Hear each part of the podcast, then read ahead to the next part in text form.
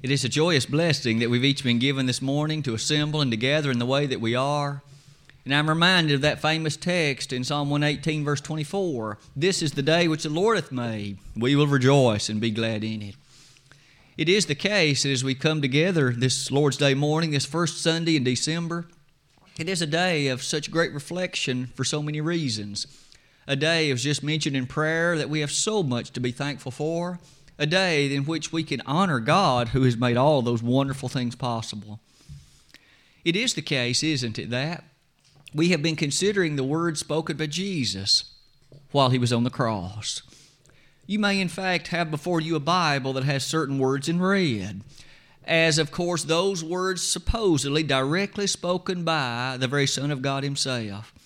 As you read those words in red, Sometimes there are phrases, sometimes that there are particular statements in our modern culture that place extraordinary emphasis upon those words in red. You and I have noticed while on the cross, he made several statements, not the least of which were these that you and I have considered already so far in this series. If you would briefly recollect with me the amazing character of some of these phrases Father, forgive them for they know not what they do. That was found in Luke 23 34, and we noticed in that lesson the incredible emphasis that these words were spoken by a man himself hanged on a cross, and he said it with respect to the very ones who had placed him in that position. In the following Sunday, the one after that one, we looked at Luke 23 43. There, when Jesus, in speaking relative to one of those thieves, said, Today shalt thou be with me in paradise. We use that lesson to remind us about the grandeur of life beyond the grave and the fact that there is a paradise. And all of those who die in the Lord can look forward to being in that special place. The Sunday following, we looked at that text in John 19, verses 26 and 27, when Jesus, in referring there to his mother, said, Woman, behold thy son. And also to John, Behold thy mother. He committed unto John the safekeeping and the provision of his own mother in her waning elderly years of life. Fascinating, isn't it? In the week following that one, after having looked at these, we turned our attention to Matthew 27 46. When Jesus, on that occasion, in the midst of darkness, said, My God, my God, why hast thou forsaken me? You and I came to appreciate the depth and the profoundness attached to that forsaken character because for a moment he was there left alone to hang there for your sins and for mine. Finally, last Sunday we turned our attention to John 19 28. When there we remember two little words Jesus said, I thirst. Finally, he made a statement relative to his own physical, excruciating character.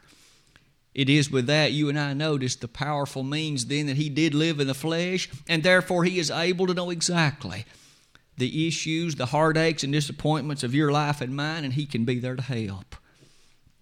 Today we come to lesson six in the series. This sixth lesson, as you can see at the very bottom, has to do with the word finished. And it, in fact, comes to us from that lesson text that was read in our hearing just a moment ago. Lester read for us from John 19, verse 30. Might I invite you to be turning to that place and we will give some attention to the thrust of that particular phrase at the right moment in the lesson. As always, it seems to me, though exceedingly valuable, to never forget the circumstances of the one who made these statements the very one who could speak about forgiveness, and the very one who could make reference to paradise, and the very one who could be thinking about the well being of his mother, was the very one who had endured that about seven hours prior to the statements that you and I are going to read today. Seven little, hours. Beyond that, after enduring that, he had that done to him.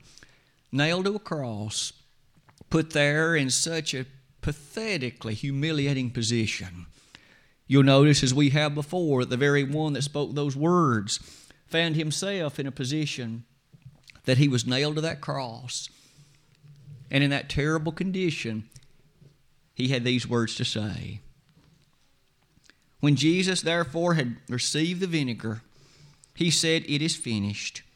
And he bowed his head and gave up the ghost. The hours on the cross had now developed to the point of darkness. You recall with me that about the noonday hour, a darkness fell over the land, and though it was here in the midst of the day, and while in that darkness the Lord had made some of these statements that we've studied so far in the series, but today we notice the darkness has reached its zenith. The darkness had reached its height, if you please, by noticing that those opening statements are these. Those hours that Jesus had spent on the cross, even though they were only about six, they were hours that were filled with virtually unimaginable horror, pain, excruciating loss. There was great thirst. There was muscle spasms, no doubt. There was internal pain from almost every perspective. And yet, as he endured all of those, isn't it still a remarkable truth that he was able to maintain in composure the emotions that he had? I frankly confess that it's still a remarkable and amazing thing to me to appreciate the perfection seen in Jesus from that standpoint alone. It's so easy for one's anger to lead one to say what one ought not say, to do what ought not be done, or at least to think what is not proper. And yet Jesus controlled all of his emotions and could even desire the forgiveness of those that were doing this to him. Isn't that remarkable? What a great example that should set for each of us because it's difficult and it's challenging to withhold one's thoughts, one's words, one's actions, to restrain oneself in a way of godliness at all hours of the day. Our Savior had done it. He was still alive, but barely on the cross. As you come to these particular observations, it brings us to that text that we just read. He was now just moments from death, a mere moments, it would seem. And he said, It is finished. I would invite you with me today to reflect on those three little words It is finished. What was it that was finished? And by what means had it been completed? What was the thrust, if you please, the power attached to the Lord making that statement? It might do us well to notice first that word finished. What does it mean? As you can see on the slide, it means to be completed. It has reference, as you will notice, to something being brought to an end something was being brought to an end. The Lord, by whatever it was referred to by the pronoun it, it was completed. The nature of that little word it perhaps brings us to appreciate the enormity of the scope of the lesson before us today. For you see, it all begins as far back as the Garden of Eden, at least in its reality. Quite frankly, it goes all the way back to eternity, the very mind of God, according to Ephesians chapter 3. Might I say, as we develop that thought, might we begin here? Our Savior, Jesus, while on the cross, when He was able to say, It is finished, consider with me briefly some of the statements about the very nature of what was to be the case when He was born. You remember it well. The angel, as he spoke to Joseph, spoke to the very one who was to be Jesus' foster father, if you please. It was to Joseph that that angel said, Call him Jesus, for he shall save his people from their sins. This little babe that was soon to be born, this little one that was to come from the womb of Mary, he will save his people from their sins. Just a few months later, on the occasion of his birth, in Luke 2, verse 11, there the angel, in speaking to those present, is able to say in grandeur about the same one. This day is born unto you in the city of David a Savior, which is Christ the Lord. A Savior. You'll notice that he was not simply called a teacher, a prophet, or any other such thing. A Savior, one to save you from something. And you'll notice the grandeur of that salvation. Jesus frequently himself made reference to issues and circumstances like that. Maybe one of the most famous would be that text in Mark 10:45, where on that occasion, Jesus, again, not too long prior to the very events of the crucifixion, he himself would say, The Son of Man came not to minister, or rather to be ministered unto, but to minister and to give his life a ransom for many. That word ransom has within it the thought of being bought back from something. The human family was in the clutches of the devil. You and I had been sold under and to sin. We had been given fully to the characteristic of that which is apart from God. Jesus said, I came to buy you back. And I came to reclaim you from the clutches of that one that's going to take you to hell if I don't act to intervene. Isn't it amazing?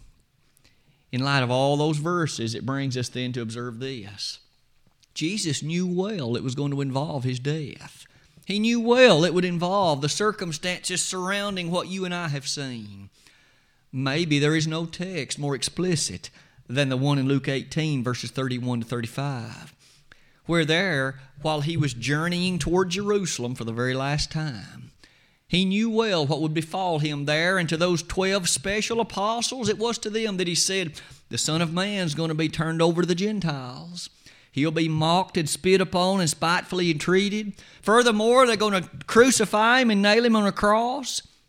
He knew what was coming, and yet he journeyed there anyway. For you see, there was something, you can see at the bottom of that slide, that causes us to appreciate these particular words that Peter used in Acts chapter 2. And I'd like you to develop with me in your mind the grandeur and the interesting feature of those words. Peter said that him, by the determinate counsel and foreknowledge of God, ye have taken and by wicked hands have crucified and slain. Peter made that statement on the day of Pentecost, and did you notice he said, with the determinate counsel and foreknowledge of God? Those two words indicate this was a plan. It did not happen happenstantially, it did not happen circumstantially, it was by the determined conclusion and desire of God. That's what the Lord was referring to apparently when He said, It is finished. He didn't just mean His physical life in the flesh, He didn't just mean the characteristic of the operation of the organs of His body. He had something far more profound and far deeper than that. So much so, it seems entirely reasonable to refer to it as a grand master plan it is finished.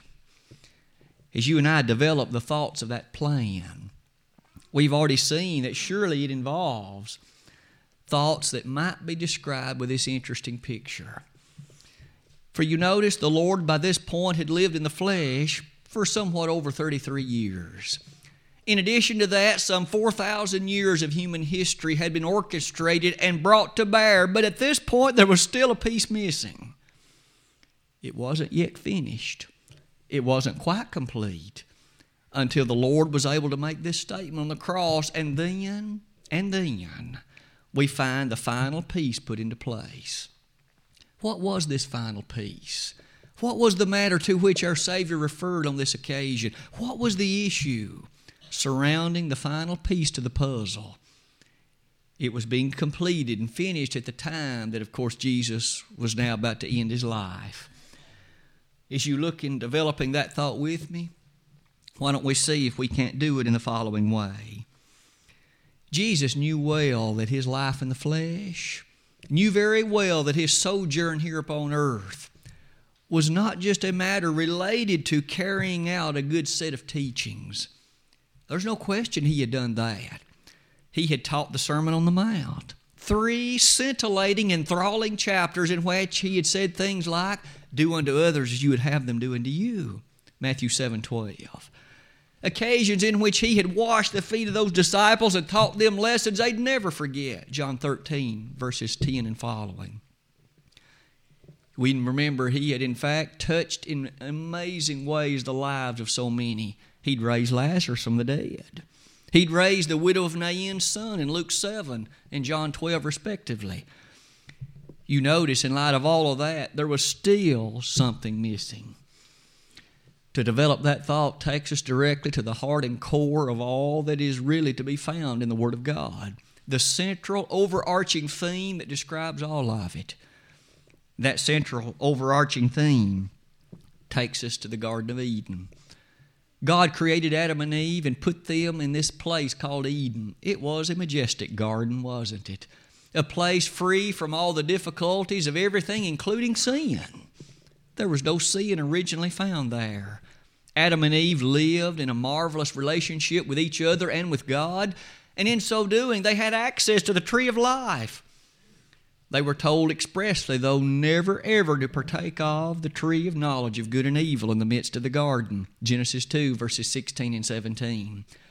But you and I remember that catastrophically things changed in Genesis chapter 3. Adam and Eve both partook of that forbidden fruit. In so doing, sin entered the world and they were removed from God, separated from Him because of their disobedience inasmuch as that transgression then caused them to know the reality of the sentence of physical death, far more serious was the spiritual death that it brought. They no longer had the communion with God that they once had enjoyed. Their sin had separated them from Him. You'll notice in that separation that links so beautifully and so very powerfully to verses like these For the wages of sin is death. Romans chapter 6, verse 23. Wasn't it true that James, in joining in the discussion of that point in James chapter 1, verses 13 and following, it was there he said, Let no man say when he is tempted, I am tempted of God. For God cannot be tempted with evil, neither tempteth he any man, but every man is tempted when he is drawn away of his own lust and enticed. Then when lust hath conceived, it bringeth forth sin. Sin, when it is finished, bringeth forth death. You'll notice the very next words are these Do not err, my beloved brethren. To that, we might well add that famous refrain that points the finger directly at each and every one of us. It might be so quickly easy to point the finger at Adam and Eve. Look at what you did. Why did you make that fatal error? Of introducing sin into the world. Why did you listen to the devil? And yet, might we say, just as surely as we point the finger at them, there are at least three pointing back to me and to you. For isn't it true that Paul said, All have sinned and come short of the glory of God? I have my share, and so too do you. All of us have transgressed the command of God. All of us have fallen short of His perfection. And you and I are told in Matthew 5 48, be ye perfect. That degree of perfection demanded of us brings us then to realize that the sadness and soreness that goes with that, in every instance, separates us from the God that loves us. Isaiah 59, beginning in verse 1, perhaps paints it as vividly as any other passage where there to anxious Israel, God, through the prophet Isaiah, said, Behold, the Lord's hand is not shortened that it cannot save, neither his ear heavy that it cannot hear, but your iniquities have separated between you and your God, and have hid his face from you, that he will not hear. Those iniquities separated ancient Israel from God, drove an incredibly wide canyon between them and God. And may I say that your sins and mine today still do that. They separate us from the one who loves us, the one who has heaven waiting for those that are the faithful. That degree of separation is highlighted in Ephesians 2, verse 1. There, Paul, in writing to the church at Ephesus, to them it was, he said, Your sins and your iniquities have brought you to death. You're dead in trespasses and sins. You'll notice that one more time, just like the sins of Adam and Eve brought physical death and that spiritual death as well, so too our sins bring us to die spiritually. No longer in connection to the power source of God above, we die. That degree of death you can see with me in these verses in which we now begin to paint the beautifully dramatic picture at this point, we know that life is only found in the blood. Notice, so far, our story has taken us to death. It has taken us to sin. It's taken us to the inevitable consequence of it. But now, we know from as early as Leviticus 17, in which God told anxious Israel, There's life in the blood, and they were thus commanded to offer sacrifices in which blood had to be involved. The blood had to be carefully collected, sprinkled as commanded, and only then was there the promise of a future atonement by virtue of the greatest sacrifice of all. No wonder the Hebrew writer could then say, Without shedding of blood is no remission. Hebrews 9:22.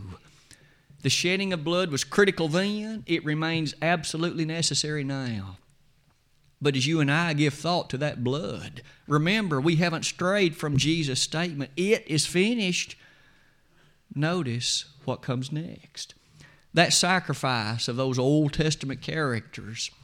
It had to be a sacrifice that was offered properly, but that included, as we've noted, blood, and furthermore, it was by a blemishless animal a goat, a calf, a bull. But you notice it had to be a blemishless one. That tied in rather beautifully with our lesson text in terms of our study in the Bible class of the auditorium this morning. We noticed there from our study in Leviticus 22 that again the animal had to be one that was separated from various and sundry blemishes. That blemishless sacrifice brings us to note this. God had said in Deuteronomy 17:1 that every animal offered needed, required to be one that was without blemish. Is it any wonder in light of those things that we're challenged so amazingly then to ask if it's blood that's required, and so it was, the options are exceedingly limited, aren't they? For after all, there's only a handful, literally, a small handful of potential matters. There's the blood of a human, there's the blood of an animal. As far as you and I know, that about ends the list. However, notice the predicament in which the human family found itself. The blood of bulls and goats could never, ever take away sin. Hebrews 10, verse 4.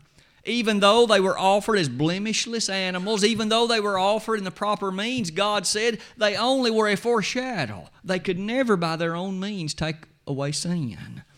In fact, they couldn't make the people with clear conscience. They could not wash away all that aspect of it. They were a foreshadow. They were a foreshadow, a type of what was to come later. But you'll notice in the thoroughness and completion of it, aren't we challenged to note the very bottom idea? If the animal blood then couldn't do it, what about human blood? Well, you and I know that there's also a serious problem there, isn't there? No human was able to live blemishlessly. No human was able to live in that way. And we had some fine Old Testament examples like Daniel, even Moses, but they sinned. We had other individuals like Joshua, but he was a sinner too. And in fact, isn't it true all of us are? Again, Romans 3, verse 23. So notice the problem blood is required, but animal blood won't do. And human blood's tainted with sin. No wonder we find it is finished when Jesus finally said, There is now blood that can cleanse the, the sin stained souls of men and do so in completeness and in thoroughness, not just a type that's to be fulfilled sometime later, not just a foreshadowing of some greater event to occur at some future era. The time is now, it is finished. No wonder the New Testament writer in Hebrews chapter 12 could use a three letter word in reference to this event, and it is a word that still is astounding in its thrust. You remember the passage with me. Wherefore, seeing we are compassed about with so great a cloud of witnesses, let us lay aside every weight and the sin which does so easily beset us, and let us run with patience the race that is set before us. Looking unto Jesus, the author and finisher of our faith, who, for the joy that was set before him, endured the cross, despising the shame, and is set down at the right hand of God. Could you say it again? The joy that was set before him, enduring the cross. You and I have looked at pictures that present this as anything but joyous. A man dripping with blood. A man who, in fact, had been so disrespectfully treated a man who had had a crown of thorns mockingly put upon his head, a man who himself was innocent. Pilate said so, and yet he still was crucified. And you're telling me that there was joy in this? The Hebrew writer said there was, and you and I have no doubt that there was. The joy that was set before him, that joy centered on the it is finished. The marvelous plan of redemption was now complete. The puzzle piece that was missing has now been put into place. That puzzle piece and the thought that ends it, may I suggest, is a grand and powerful lesson.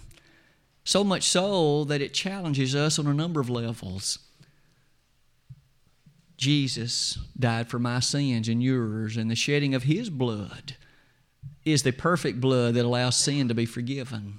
His blood is the one that cloaks and covers you and me and allows us to stand justified and sanctified before God. His blood is the one that, in fact, is the completion of that marvelous plan of redemption hinted at in the days of the Old Testament and brought to bear in the days of the New when you and I reflect upon that particular lesson that Peter preached in Acts chapter 2, that occasion on which he, the church began that day, you remember not only did he speak about the determinate counsel and foreknowledge of God, but the next verse says that the bars of death were not able to hold him, but up from the grave he arose. Sometimes we sing that song. Have you ever noticed as you get to the chorus, the refrain, if you will, of that song, it gets much faster? because we're happy. We're thankful to be able to sing the song, Yes, indeed, though He died for our sins, He rose to give us life. The Christian life then brings us to this slide. For I would ask you to reflect as we close the lesson on this interesting point. The Lord, when He came to this earth, knew very well that there was a purpose to be completed. It is finished, He said. He didn't just die without any thought of the objective that he was to have lived with in life. That life had a purpose, a mission, an objective, if you will. It was a life directed to the accomplishment of that which he had been sent to accomplish. I suppose it would do us well to think about that same matter, at least in principle. For I realize that some of the comparisons seem so very limited when it applies to you and me, but nonetheless, the thoughts are challenging. Because you see, you too and I were brought into this earth for a purpose. You and I aren't just born accidentally. We aren't just born without any thought, because remember, you and I are made in the image and in the likeness of God. Genesis 1, verses 26 and 27. Genesis 2, verse 7, Isaiah 43, 7, as well as 1 Peter 4, verse 10. And as we think about all of those passages, we know very well that then our life is to fall beneath the full conscription of the grandeur of God. Am I serving Him every day? Am I choosing to do His will? Am I following the path that He has set forth for me? Notice again, Jesus could say that when his life upon this earth were about to reach its end, it is finished. I wonder, can you and I make that statement? As we ebb greater in years in life, are we able to say, I've done, God, the best of which I was able? I have fulfilled that which you've given me to do. I realize it won't be done as efficiently and as perfectly as the Lord carried out His mission. But can you and I at least say that we've done what we could for the kingdom of the Lord? I would suggest to you that some of those statements at the bottom are so very challenging as we think about the Lord carrying out His mission. He knew that He had come from heaven and it was back there He was going, John 17, verses 3 to 5. He knew very well then that when He said, It is finished, it was a plan whereby you and I could join Him there. For he is our forerunner that leads to heaven. Hebrews 6, verse 20. So again, I ask the question of each of us, myself included, of course.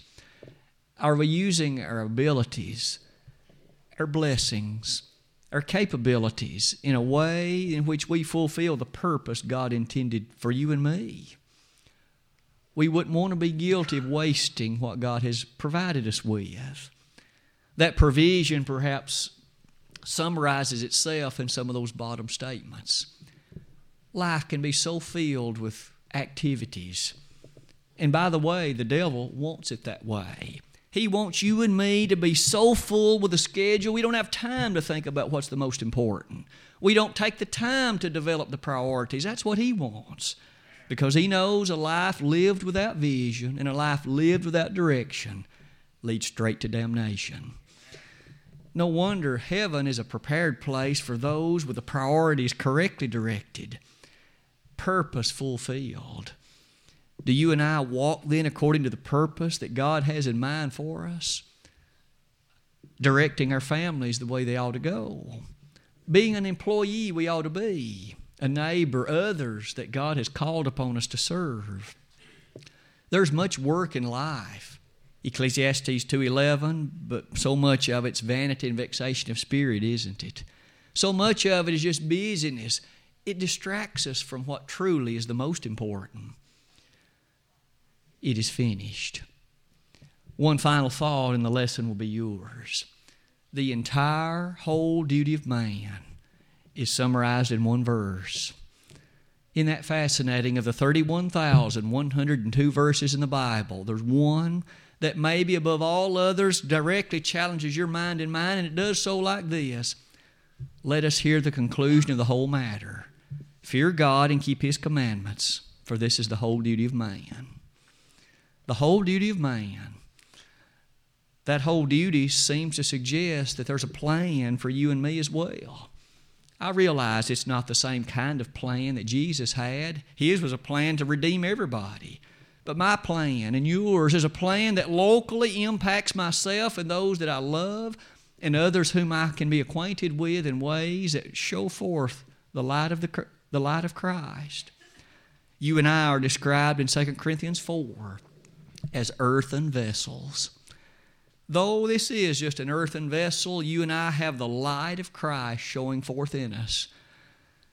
Do you and I show that light forth? Are we fulfilling the purpose that God would have in mind for you and for me? I hope today, as we've reflected on those three little words, it is finished. Perhaps it's fair to close the lesson by stating them one more time.